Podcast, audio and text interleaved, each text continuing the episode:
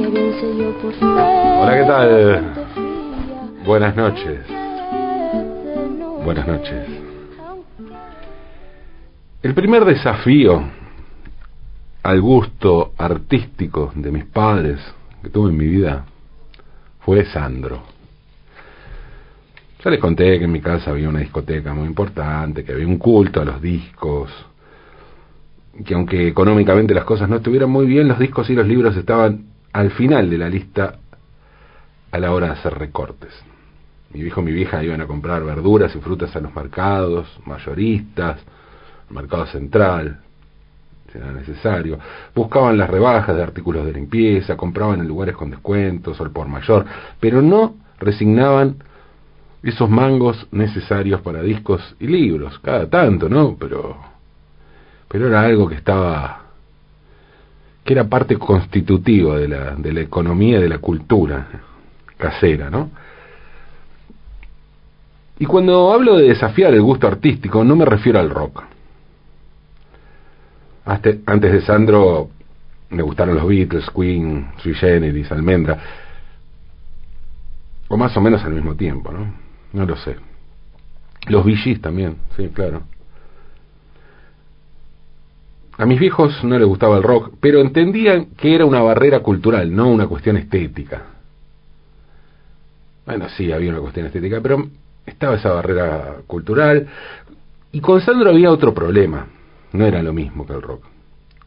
Para ellos Sandro era grasa. El rock implicaba otras barreras. Podían pensar que Led Zeppelin era, era un ruido, ¿no? Era ruido, un ruido insoportable. Pero no, no creían que era grasa, que fuera grasa. No era grasa eso para ellos. Había otro problema allí, otro gusto. El rock les parecía incomprensible. En cambio a Sandro lo entendían bien, lo entendían y le parecía una, les parecía una cagada. Además con Sandro había otro problema, que lo habían conocido. Yo sé que existe un mito en Valentina Cine entre las personas que pasaron su infancia y adolescencia entre los 50 y 60, que es el mito de haber conocido a Sandro. Mis viejos no sacaban chapa ni se jactaban del asunto, simplemente dicen que lo vieron. Y la verdad es que lo que dicen suena verídico. Lo que decían, ¿no? A mí siempre me sonó verídico. Porque, a ver, decían, lo vieron como repartidor de vino. En realidad siempre me pareció que exageraban esos vecinos de Valentina de Sina que alardeaban una amistad con Sandro. Pero también me pareció siempre bastante probable, altamente probable, que casi todos los que decían haberlo visto, realmente lo habían visto. Había un par de cuestiones que hacía que hacían que aquello fuera muy verosímil, muy verosímil más allá de las exageraciones que se sumaban después al relato. ¿no? Por un lado, Sandro laburaba en una camionetita y se movía por todos lados atendiendo a mucha gente. Con su viejo creo que iba. Y por otro, Sandro iba vestido como Elvis Presley, de un modo completamente llamativo. Era imposible no ver a Sandro en Valentina Alcina. El pibe que vendía vino, vestido, no sé, no, disfrazado como un doble de Elvis, digo, vestido de un modo totalmente estrafalario. De modo que es muy probable que efectivamente mucha gente lo haya visto. De allí a exagerar un vínculo muy estrecho, o más estrecho cuando ese personaje se hace famoso, bueno, y solo un paso. Pero había algo de realidad allí. Esto, este vínculo cercano, hacía también que mis viejos pusieran una distancia aún mayor. Para ellos Sandro no solo era un grasa, era también el grasa del barrio. No podían tomárselo en serio por ningún lado. Ojo, la cercanía hacía que tuvieran un respeto personal grande por él. No es que no les no, no lo bancaban, lo, lo, odiaban. No. Mi viejo conocía a algunos amigos de verdad de Sandro del barrio y todos hablaban muy bien. Pero artísticamente les parecía infumable. No podían tomárselo en serio. Por eso, cuando yo les dije que me gustaba Sandro, creyeron que los estaba cargando. No sé cuánto habrá incidido en mí el hecho de tener que sentar una posición que incomodara a mis viejos, eso pasa siempre en la adolescencia. La cosa es que cuando yo escuché a Sandro con atención, me voló la cabeza. Y en cuanto pude fui a verlo. El otro artista que iba a marcar un desconcierto absoluto entre mis padres cuando les dije que me gustaba fue Rafael. Sí, Rafael. Lo escuché y me encantó. Y cuando lo vi por televisión no lo podía creer. Aquello estaba tan lejos de todo el deber ser de mis gustos que me fascinó. Porque al mismo tiempo había allí un convencimiento, una certeza total, una devoción y una fe artística y estética en aquello que se suponía estaba mal. De repente, allí estaba el gusto popular. Era curioso porque en mi casa había una permanente alusión a lo popular. El término popular daba vuelta en torno a los discursos políticos e ideológicos que sobre, sobrevolaban mi casa de infancia y adolescencia y alcanzaban también a muchas manifestaciones artísticas que de un modo explícito intentaban hacerse cargo y poner en escena estos discursos políticos e ideológicos sobre que involucraban que involucraban a lo popular. Y de repente al comienzo de mi adolescencia me daba cuenta de que aquello que estaba a las antípodas del deber ser, del buen gusto, que con la mejor de las intenciones se manejaba en casa, eso que era grasa, berreta, pasatista, poco comprometido y estupidizante, eso era lo popular lo verdaderamente popular. No quiero caer con esto en el lugar común de asignarle a lo popular un carácter soberano, ¿no? y mucho menos único. Los Beatles son populares, Mercedes Sosa o Charlie García también, lo mismo que Sandro o Rafael. ¿Cómo se mide lo popular? No, no sé, qué sé yo, no creo que exista una única forma de hacerlo. Sin embargo, en el caso de Sandro o de Rafael hay un dato definitorio, creo yo, que tiene que ver con sus imitadores. Y no digo imitadores en cuanto a, seguir un legado artístico, no, no, no, la, imitación. Los imitadores. Todo imitador que salía a imitar personajes tenía en su repertorio a Sandro y a Rafael.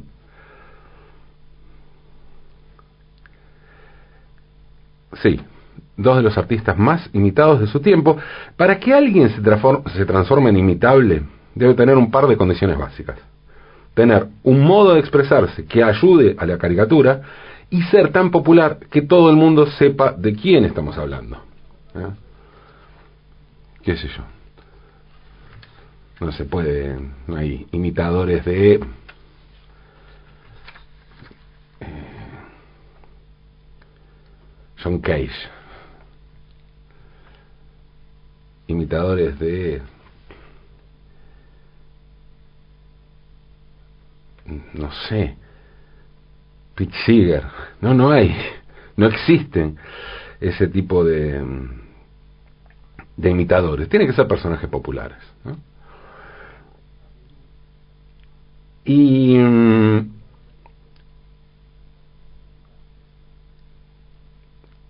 del mismo modo en la imitación como en la caricatura o en la sátira, conviven el amor y el odio hacia aquello que se imita.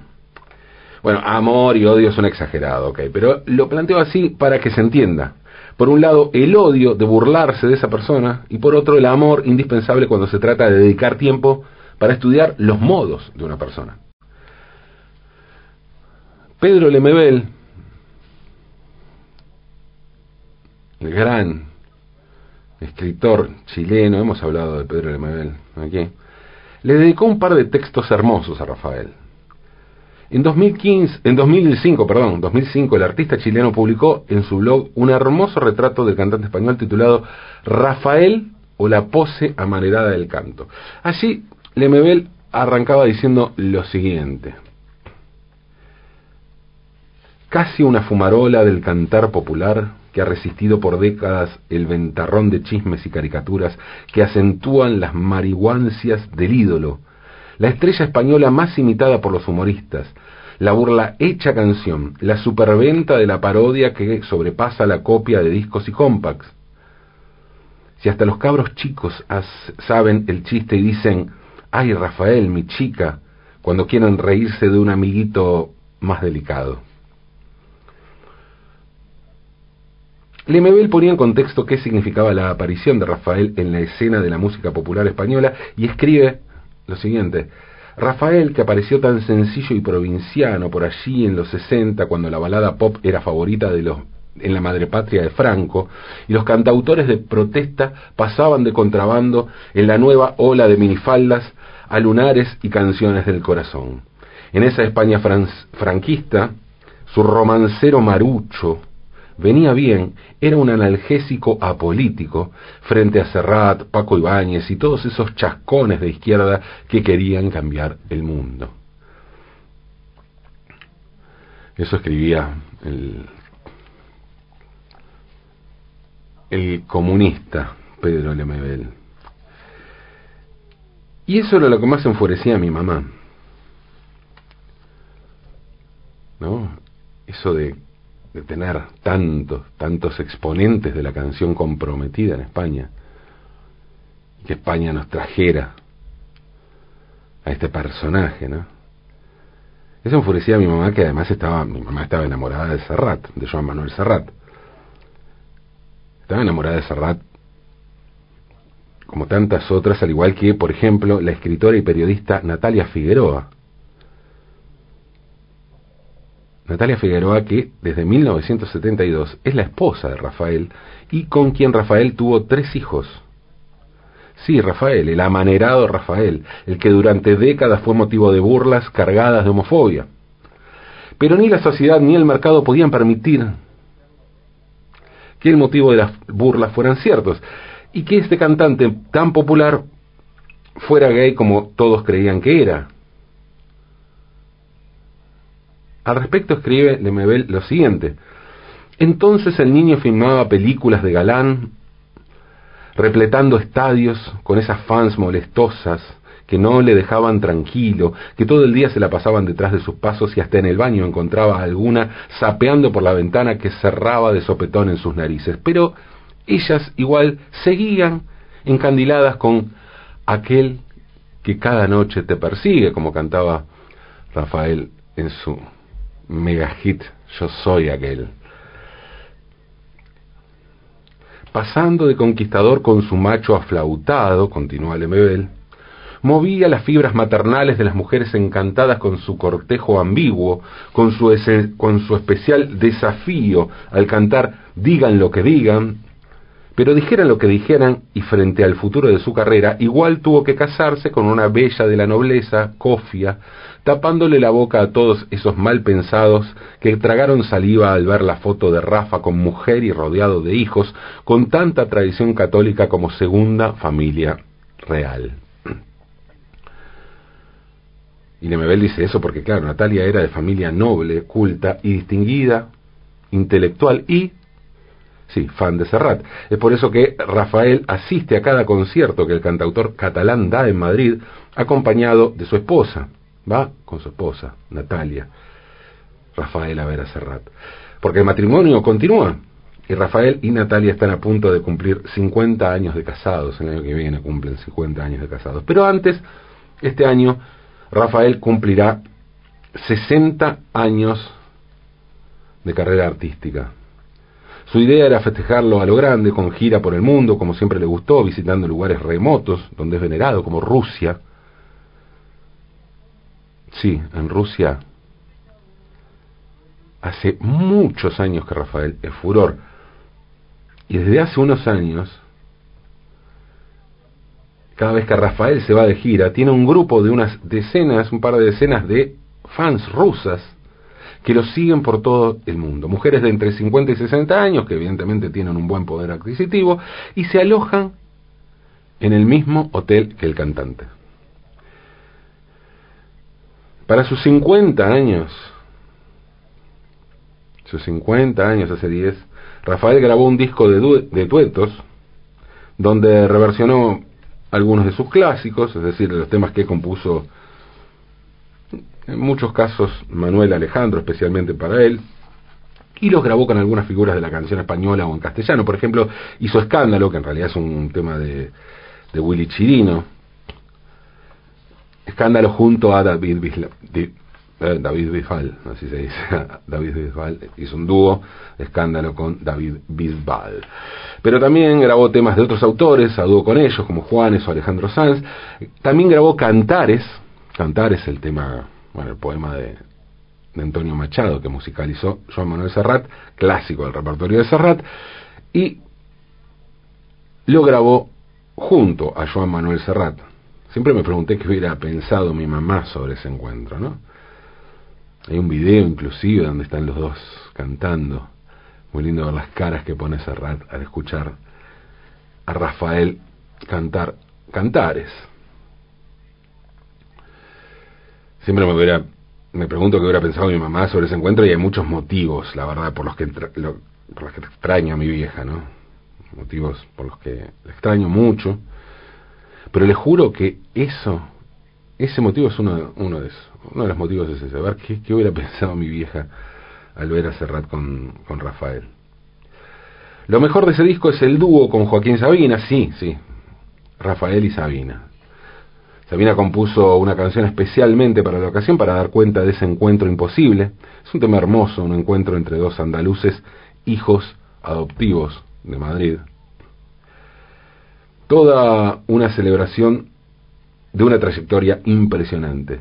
Y sigo con el texto de Pedro Lemebel sobre Rafael. Dice, sin duda que a pesar de la homofobia de sus detractores, la sobreactuación y el delicado timbre vocal de Rafael se han impuesto como un estilo que logró incrustarse en el corazón del cancionero popular, sin cambiar ni una nota, ni transar con la caricatura viril que la moral del mercado discográfico le imponía, Rafa ha usado esa presión para diferenciar su personaje de los Iglesias y Rodríguez. Y cuando veo que el MBL escribió esto, no puedo dejar de pensar en la tarde en la que conocí a Rafael. Fue en 1993. Rafael vino a la Argentina y yo trabajaba en la revista La Maga como periodista. Rafael no encajaba mucho en la línea de La Maga, pero yo insistí en entrevistarlo. Quería conocerlo. Y además me parecía un personaje fascinante que podía sorprender en esa revista progre intelectual que a priori no, no era muy Rafael friendly, ¿no? Estuve un rato largo charlando con él en una habitación del Hotel Sheraton y una de las cosas que más me llamó la atención fue cuando hizo la diferencia entre un cantante y un artista. Me dijo Rafael, hay muchos buenos cantantes como Julio Iglesias, pero hay pocos artistas. Yo soy un artista, ¿no? Palito para Julio Iglesias, y por eso me hizo acordar las palabras, a esto las palabras de Lemebel. El texto de Pedro Lemebel concluye así, dice, Rafael ha hecho una producción de su propio chiste, devolviendo la burla, revirtiendo la mufa de sus imitadores al acentuar los pestañeos de su canto, al enfatizar las guaripolas aladas de su baile, al refinar el plumereo irónico de su gestualidad, porque al fin y al cabo él mismo se mimetiza en la pirueta colifrunzi de su actuación, él mismo es su mejor y más paródica copia, que deja a los humoristas que lo remedan como tontos de segunda fila. Rafael nació en Linares, un pueblo de la provincia de Jaén, de Jaén, en Andalucía, el 5 de mayo de 1943, por eso es conocido como el Niño de Linares. Un niño que el día que acaba de terminar cumplió 78 años y a esa edad está encerrado en Madrid esperando que lo dejen salir de gira, que es lo que más ama en el mundo. Salir de gira, subir a un escenario, dicen que llega, es muy, muy riguroso con los horarios de los ensayos y las pruebas de sonido, porque cada vez que se prueba sonido, él va una hora antes de lo acordado para estar, pararse en el escenario. En diciembre el cantante dio un concierto de 5.000 personas, esto resultó muy controversial, ¿no? Em, en medio de la pandemia, porque fue el concierto más multitudinario en la pandemia. Así está Rafael, esperando poder festejar sus 60 años con el arte. Desde aquí un saludo ¿eh? de este admirador hacia este artista fenomenal e imposible. Feliz cumpleaños, Rafael. Aunque es de noche.